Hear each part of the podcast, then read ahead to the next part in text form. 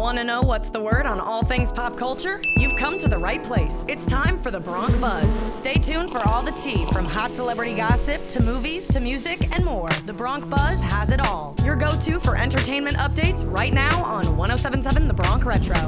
You're listening to The Bronc Buzz, your daily dose of celebrity gossip and fresh news and all things pop culture in three minutes or less here on 1077 The Bronc Retro. From Rider University, I'm your host, Grace Bertrand.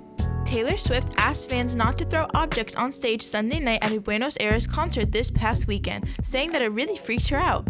Swift just kicked off the South American leg of her record breaking Eras tour in Argentina this week, where she played three shows. Sunday night's concert was originally set to take place on Friday, but was delayed due to inclement weather. During the Evermore part of her Eras tour set, Swift took a pause to address the crowd after a presumed present from a fan landed next to her piano before she began singing a crowd favorite, Champagne Problems.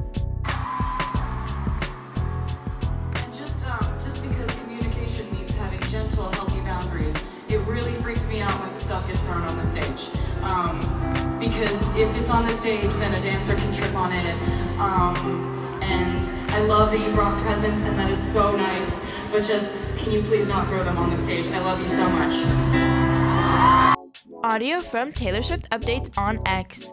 The throwing of objects at live music events has become a disturbing trend in recent months. In June, Bebe Rexha was hit in the face by a concertgoer's phone, which led to a man being arrested and charged with assault. Billie Eilish opens up about her relationship to women and womanhood in a new interview, saying she's physically attracted to women. In an exclusive interview with Variety, Billie Eilish reflects on her sexuality and what being a woman means to her. Eilish says that being a woman is such a war, especially a young woman in the public eye, calling it unfair. Much has been said about Eilish's sexuality, from speculation to accusations of queerbaiting, and it's something she's actively spoken out against. In a 2021 interview with Elle, Eilish clarified that no one is entitled to explanation about her sexuality, saying people don't question men in the same way they do women. But fan speculation about Eilish identifying as queer has ramped up lately after she posted an Instagram story using a filter saying she's gay and tired, and seemed to hint at same sex attraction in other posts.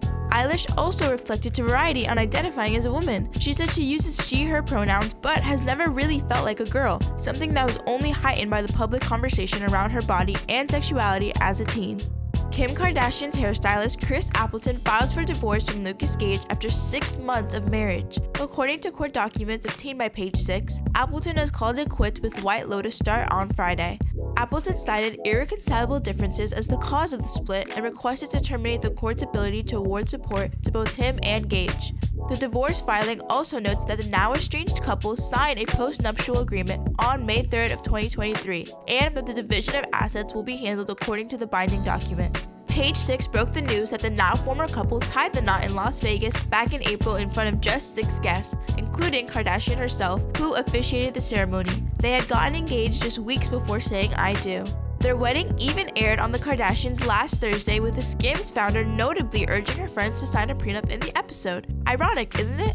That's all for today. I'm Grace Bertrand, and this has been your daily dose of entertainment and pop culture on The Bronc Buzz. We'll be back tomorrow on 1077 The Bronc Retro.